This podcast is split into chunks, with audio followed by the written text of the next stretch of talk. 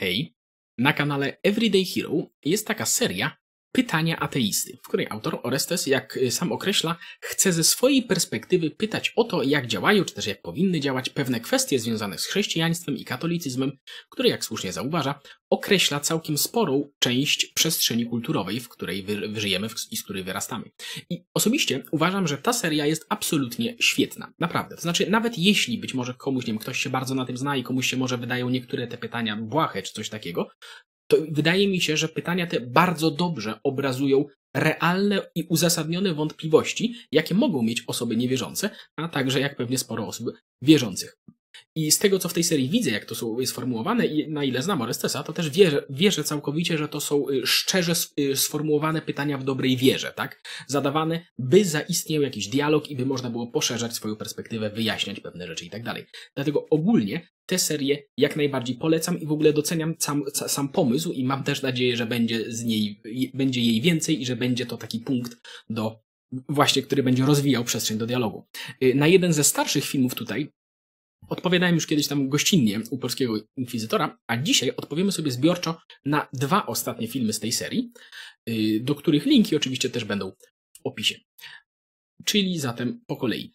W najnowszym filmie pada takie pytanie, Dlaczego Bóg dopuścił do okropieństw II wojny światowej, Holokaustu, zniszczenia Polski itd., tak itd.? Tak I to jest bardzo, bardzo poważne pytanie. Nie ma co ukrywać, tak? I z tego co wiem, to historycznie nawet nie jedna osoba straciła wiarę, zadając sobie to pytanie, jak mogło do tego wszystkiego dojść. I w swoim filmie Orestes przytacza wypowiedź księdza Pawlukiewicza, który w tej swojej wypowiedzi myślę, że bardzo słabo i bardzo pokrętnie próbuje odpowiedzieć na to pytanie, tak gdybając, że a może jednak Bóg zainterweniował i to, co dostaliśmy ostatecznie podczas II wojny światowej, nie było aż tak straszne jak to, co mogłoby być i tak dalej. Na co Orestes w zrozumiały sposób dopytuje, że skoro Bóg i tak interweniował, to czy nie mógł tak interweniować, żeby tej wo wojny w ogóle nie było, albo coś w tym guście. A kolejno przytacza też artykuł z Frondy, o rzekomym cudzie za wstawiennictwem Matki Boskiej, która miała nie dopuścić do tego, by zbombardowano klasztor na Jasnej Górze. I Orestes mówi, że przypuśćmy, że wierzymy w to dokładnie tak, jak zostało tam napisane, jak zostało opisane, po czym pyta, dlaczego Bóg interweniował tu, a nie na przykład w Oświęcimiu, prawda? I czy ze strony Marii nie było to bardziej egoistyczny akt chęci obrony własnego miejsca kultu. No i Oczywiście y, możemy założyć, prawda, tak jak tutaj zostało założone, że wierzymy w to dokładnie tak, jak zostało to na frondzie opisane i że to faktycznie miało miejsce, ale tak szczerze y, nie wiem, czy fronda to jest najlepsze źródło informacji na tego typu tematy, zwłaszcza artykuł na frondzie, w którym autorzy sami przyznają, że niemożliwe jest dowiedzenie autentyczności tych wydarzeń. Także wydaje mi się, że to nie jest, że tak się wyrażę, najlepsze case study, najlepszy studium przypadku y, w tym temacie.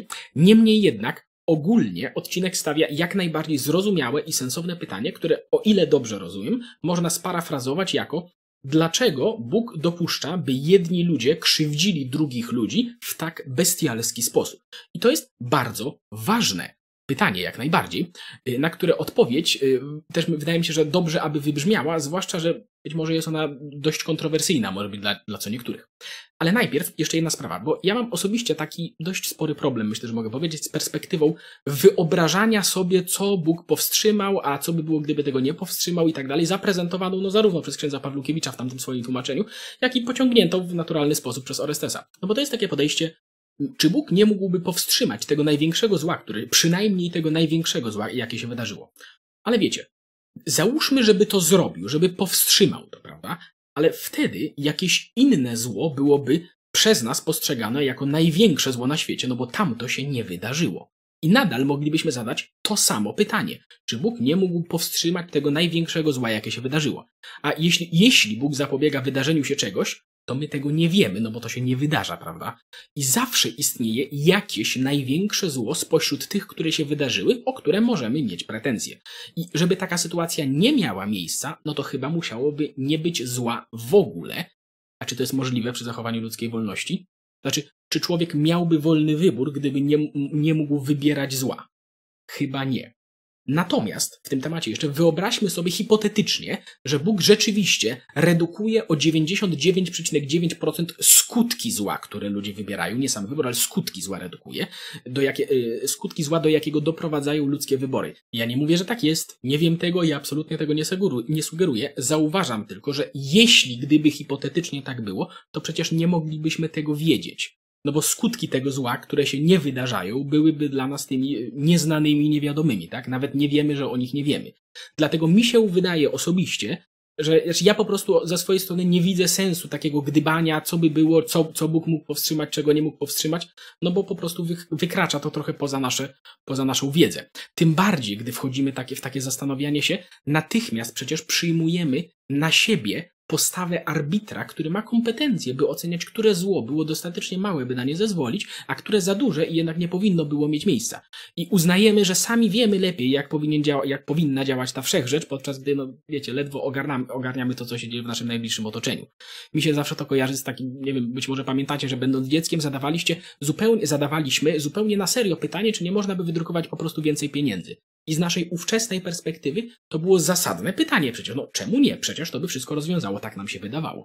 No, ale teraz wiemy, że wtedy byliśmy po prostu za mali, żeby zrozumieć, jak to wszystko działa. Problem nie leżał w podłym systemie, w którym nie dodrukowuje się więcej pieniędzy, tylko w naszym ograniczonym pojmowaniu, jak on działa. I zaznaczam, że to wszystko, co ja teraz mówię, to w żaden sposób nie jest argument, nie wiem, za istnieniem Boga czy usprawiedliwiający cokolwiek, tylko zauważenie, że to, że nie rozumiemy pewnych rzeczy, też nie jest argumentem przeciw. Niemniej jednak, nie bawiąc się w takie rozważania, nawet o których tutaj mówimy, co by było gdyby i tak dalej, tylko patrząc tylko na to, co jest, co się faktycznie wydarzyło, to jak najbardziej można sformułować zasadne pytanie, dlaczego w ogóle chrześcijański Bóg dopuszcza zło. Dlaczego w ogóle skonstruował świat, w którym ludzie mogą siebie nawzajem masakrować na tak bestialskie sposoby i ogromną skalę, jak choćby widzieliśmy w XX wieku. I co ważne, można, a nawet należy odrzeć to z wszelkiej statystyki, takiego historycznego, ogólnego podejścia, tylko zauważyć, że mówimy o dramatach konkretnych ludzi, mężczyzn, kobiet, dzieci, obdzieranych z godności, tracących rodziny, tracących bliskich i ostatecznie własne życia, niejednokrotnie niewyobrażalnym cierpieniu.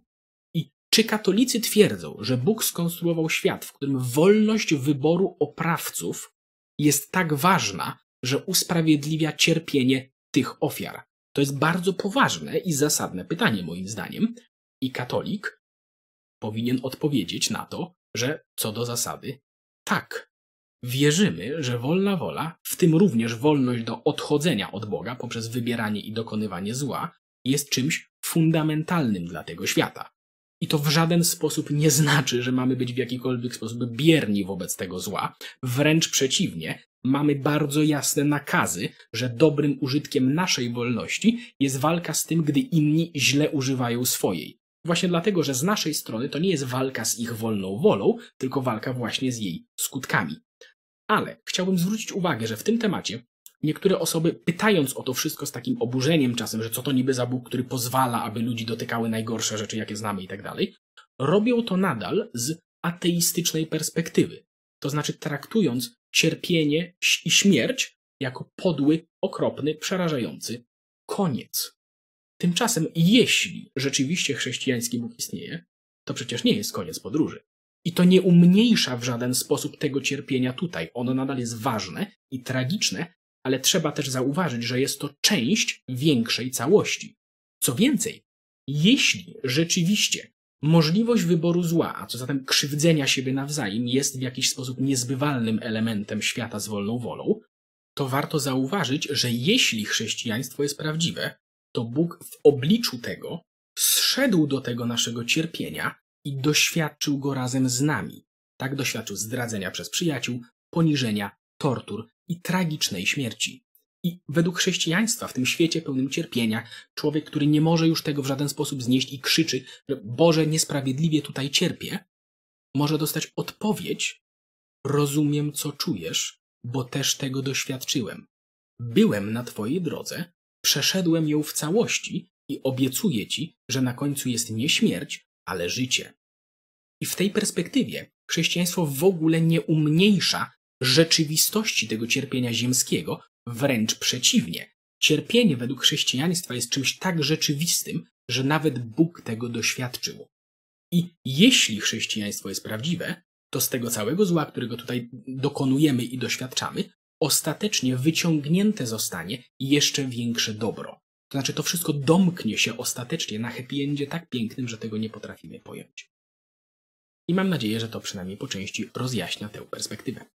Kolejno, w wcześniejszym filmie Orestes przytacza y, liczne patologie związane z hierarchią kościelną w Polsce w kontekście tego, że jak ujmuje to katechizm Kościoła katolickiego, nie mogliby być zbawieni tacy ludzie, którzy dobrze wiedząc, że Kościół został założony przez Boga za pośrednictwem Jezusa Chrystusa jako konieczny, jednak nie chcieliby ani do niego wejść, ani w nim wytrwać. Po czym słusznie zauważa, że katolik jest faktycznie, jeśli faktycznie w to wierzy, to nie może odejść z Kościoła. I pojawia się tutaj zarzut, że skoro katolik nie może odejść ze wspólnoty, to musi w niej i musi w niej wytrwać, co by się nie działo, że to napędza taki marazm, poczucie bezkarności wśród duchowieństwa i deprawację hierarchów, którzy wiedzą, że co by nie robili, to i tak wierni przy nich zostaną. I pojawia się pytanie do katolików, ponownie zasadne, gdzie jest granica działań Kościoła katolickiego, po której jesteś gotów z niego wystąpić? Jeśli tak, to gdzie i dlaczego? A jeśli takiej granicy nie ma i bez względu na to, co by się nie działo w Kościele katolickim, to i tak będziesz w nim trwać, to czy uważasz, że jest to postawa moralnie odpowiedzialna? A zatem po kolei. Zacznijmy od pewnego rozróżnienia, które w tamtym filmie nie padło, a jest dość istotne. Instytucja kościelna jest tylko pewnym elementem wspólnoty kościoła. I być może nie wszyscy to wiedzą, ja wiem, że sama instytucja kościelna lubi czasem sprawiać inne wrażenie, ale to nie jest tak, że wspólnota kościoła jest dla tej instytucji, tylko odwrotnie. To instytucja jest dla wspólnoty. Ma pomagać ją organizować, ale nie jest jej istotą. Kolejno, zarzut, że katolik, że skoro katolik nie może odejść ze wspólnoty i musi w niej wytrwać, co by się nie działo, że to napędza marazm, poczucie bezkarności itd., tak itd. Tak y, wydaje mi się, że to jest zarzut kompletnie nietrafiony, ponieważ ludzie, którzy w sposób, y, znaczy może tak, ludzie, którzy w sposób mało świadomy uczestniczą w kościele katolickim, być może rzeczywiście mogliby coś takiego przejawiać, że woleliby się nie interesować tym wszystkim, ale jeśli ktoś przeżywa to w sposób, jakikolwiek sposób na poważny, że tak powiem, to skoro musisz wytrwać w tej wspólnocie, to w Twoim interesie jest, żeby naprawiać jej błędy, w tym patologie wzrastające z tej instytucji. Katolik, chcący wytrwać w kościele, naturalnie powinien też chcieć, aby kościół przestrzegał własnych zasad. Bo zwróćmy uwagę, że wszystkie te patologie, o które Orestes wymieniał, nie są realizacją doktryny katolickiej i zasad Kościoła, ale zaprzeczeniem wytycznych dla duchowieństwa i doktryny katolickiej. Jeśli, nie wiem, proboszcz nie informuje o podejrzeniu, że jakiś ksiądz jest pedofilem, to łamie wytyczne Watykanu, które to nakazują. I to, że katolicki, w efekcie dostajemy coś takiego, że katolickie struktury nie przestrzegają katolickich norm. Więc właśnie katolicka konieczność przynależenia do wspólnoty powinna chyba tylko wzmacniać potrzebę nacisku, żeby jej przedstawiciele przestrzegali własnych zasad, bo jesteśmy w tej wspólnocie na stałe. Znaczy przynajmniej powinna, dla ludzi, którzy traktują to wszystko śmiertelnie na poważnie, a dla ludzi, którzy chcą mieć tylko święty spokój, to może rzeczywiście inaczej. I kolejno, mam wrażenie, że z tego pytania, które tam padło, na końcu wyłania się taki obraz katolicyzmu jako czegoś zewnętrznego, wobec tożsamości, jako, że jest to zestaw zachowań, tradycji, poczucia obowiązku wobec czegoś i tak dalej, od czego można się po prostu odciąć. I to wszystko, to, to, co tu wymieniłem, bez wątpienia też jest składnikiem katolicyzmu i myślę, że są ludzie, którzy rzeczywiście tak to właśnie traktują. Tylko na warstwie takiej zewnętrznej, tak rytualnej i tak dalej. Ale przecież przynależność do kościoła to nie tylko to, dla bardzo wielu ludzi, zwłaszcza tych właśnie świadomie uczestniczących w kościele, to jest element tożsamości, to jest składnik ich osoby. No i to może być mało oczywiste dla ludzi z zewnątrz, ale tak się składa, że myślę, że można tu poczynić pewną sensowną analogię, bo mamy przecież dobrze znany przykład innej wspólnoty organizującej się za pomocą instytucji. To nie jest to samo, co zaraz powiem, ale myślę, że jest to użyteczna analogia. Ponieważ mamy którą, wspólnotę, którą wszyscy znają w postaci wspólnoty narodowej, organizowanej przez państwo i jego funkcjonariuszy, polityków, urzędników itd. Tak I ponownie, aparat państwa owszem jest potrzebną instytucją itd., tak ale nie określa on narodu, nie jest on istotą narodu, a jedynie pomaga go organizować. I pomimo iż instytucja, a instytucja właśnie nie jest wcale źródłem tej wspólnoty, ale taką nadbudową do niej można powiedzieć. Zwłaszcza, że zwróćmy uwagę, że naród polski trwał, nawet gdy państwo zostało zniszczone, prawda? I zwróćmy też uwagę, że w tym czasie bardzo wielu, ba, przez bardzo wielu ludzi bardzo odczuwalny był jego brak, ponieważ to nie tak, że utraciliśmy tą instytucję i po prostu jej nie było, tylko na jej miejsce natychmiast weszły obce organizacje, prawda? I obecnie wręcz myślę, że można powiedzieć, że y, z uwagi na demokratyczny proces polityczny, to działania na przykład obecnego polskiego rządu świadczą o polskim narodzie w znacznie większym stopniu niż działania episkopatu o całym kościele katolickim, ponieważ ogromna część tego narodu wybrała go po prostu. Więc w tym świetle zadajmy inne pytanie. Jaka jest granica działań państwa polskiego, po której jesteś gotów przestać być Polakiem? Zrzec się obywatelstwa na przykład. A jeśli nie ma takiej granicy, to czy wytrwanie w byciu Polakiem, bez względu na to, co by się w Polsce działo, innymi słowy, wiecie, niezależnie od tego, jak bardzo oficjalni reprezentanci tej wspólnoty sprzeniewierzają wartości, kulturę i inne jej fundamenty, to ty i tak będziesz stawał na baczność podczas hymnu, pracował dla wspólnego dobra, czuł szacunek dla symboli i tak. Czy to jest postawa moralnie odpowiedzialna? I mam wrażenie, że dla wielu Polaków takie pytanie jest bez sensu, bo polskość jest częścią ich samych, a nie czymś doczepionym do ich osoby. I to pytanie tak naprawdę może mieć sens chyba tylko dla kogoś, kto właśnie sam Polakiem nie jest i nie należy do żadnej tego typu wspólnoty. I z jego perspektywy może się to wydawać rzeczywiście dziwne, ale to chyba tylko dlatego, że nie doświadczył, nie ma on takiego doświadczenia udziału w czymś, co go określa jako osobę, w sensie we wspólnocie mam na myśli.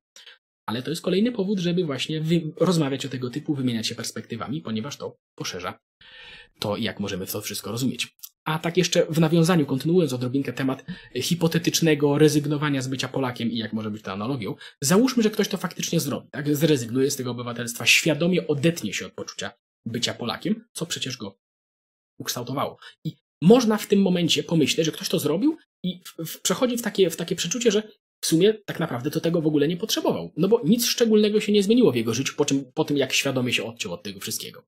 Ale czy to nie w takim hipotetycznym sytuacji nie byłoby tak, że wtedy po prostu zrezygnowało się ze świadomego uznawania ważności pewnych podstaw, według których i tak już jesteśmy w dużej mierze ukształtowani?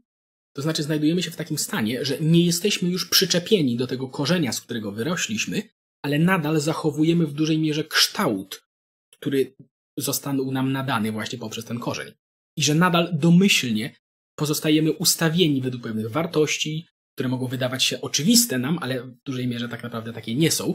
I nawet ocena tego korzenia, z którego się wyrosło, dokonywana jest w dużej mierze przez pryzmat tego, jak ten korzeń się ukształtował. A osoba, która faktycznie kształtowałaby się od zera w oderwaniu w ogóle od tego wszystkiego, byłaby jednak zupełnie inna niż taka osoba, która najpierw została ukształtowana, a potem się odcięła. To tylko tak podrzucam jako do zastanowienia się, bo myślę, że warto się nad tym wszystkim też pozastanawiać. I mam nadzieję, że przynajmniej po części udało się rozjaśnić pewne rzeczy i odpowiedzieć na te, na te dwa pytania.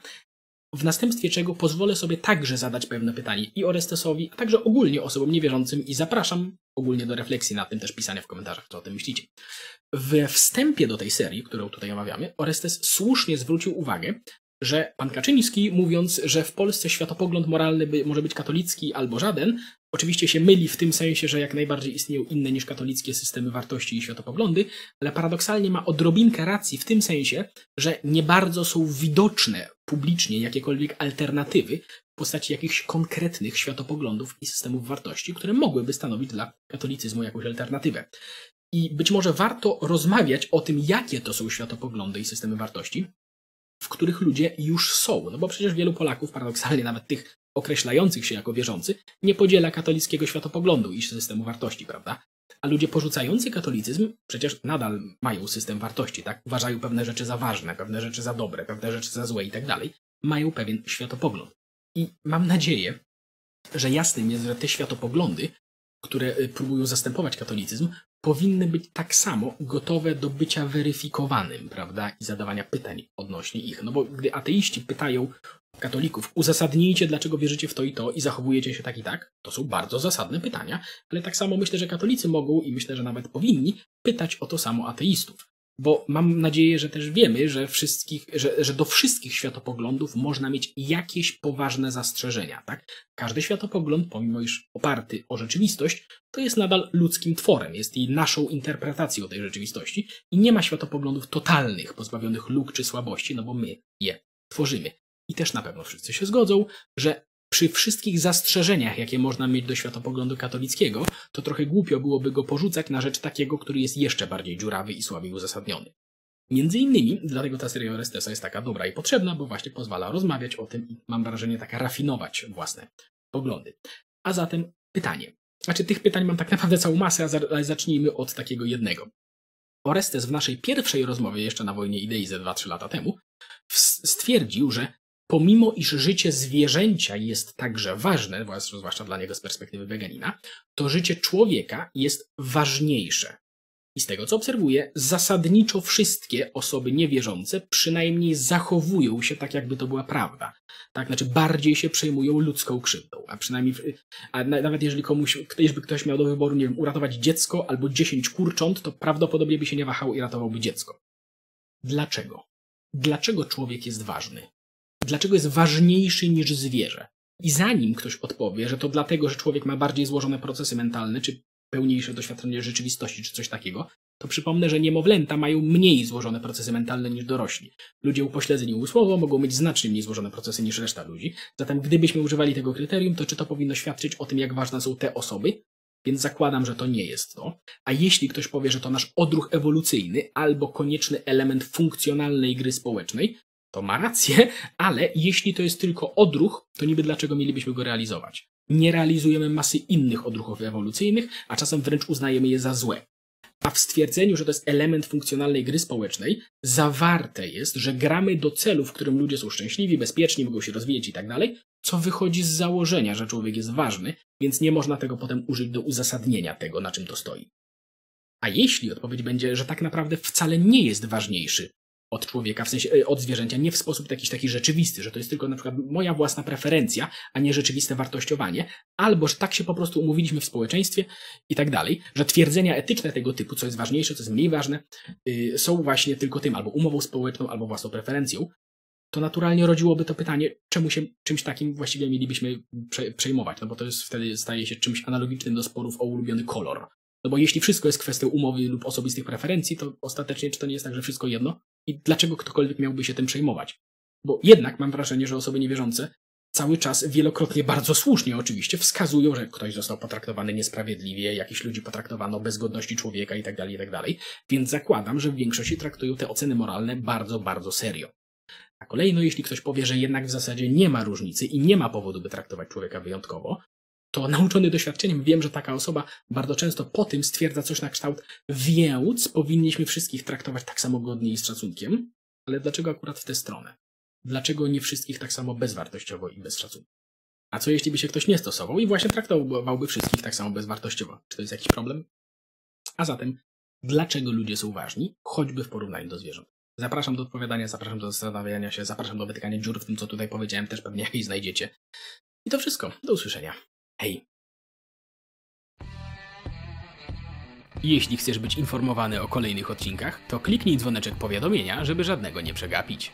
A jeśli chciałbyś pomóc w tworzeniu takich filmów, to zapraszam do wsparcia nas na Patronajcie. Do usłyszenia.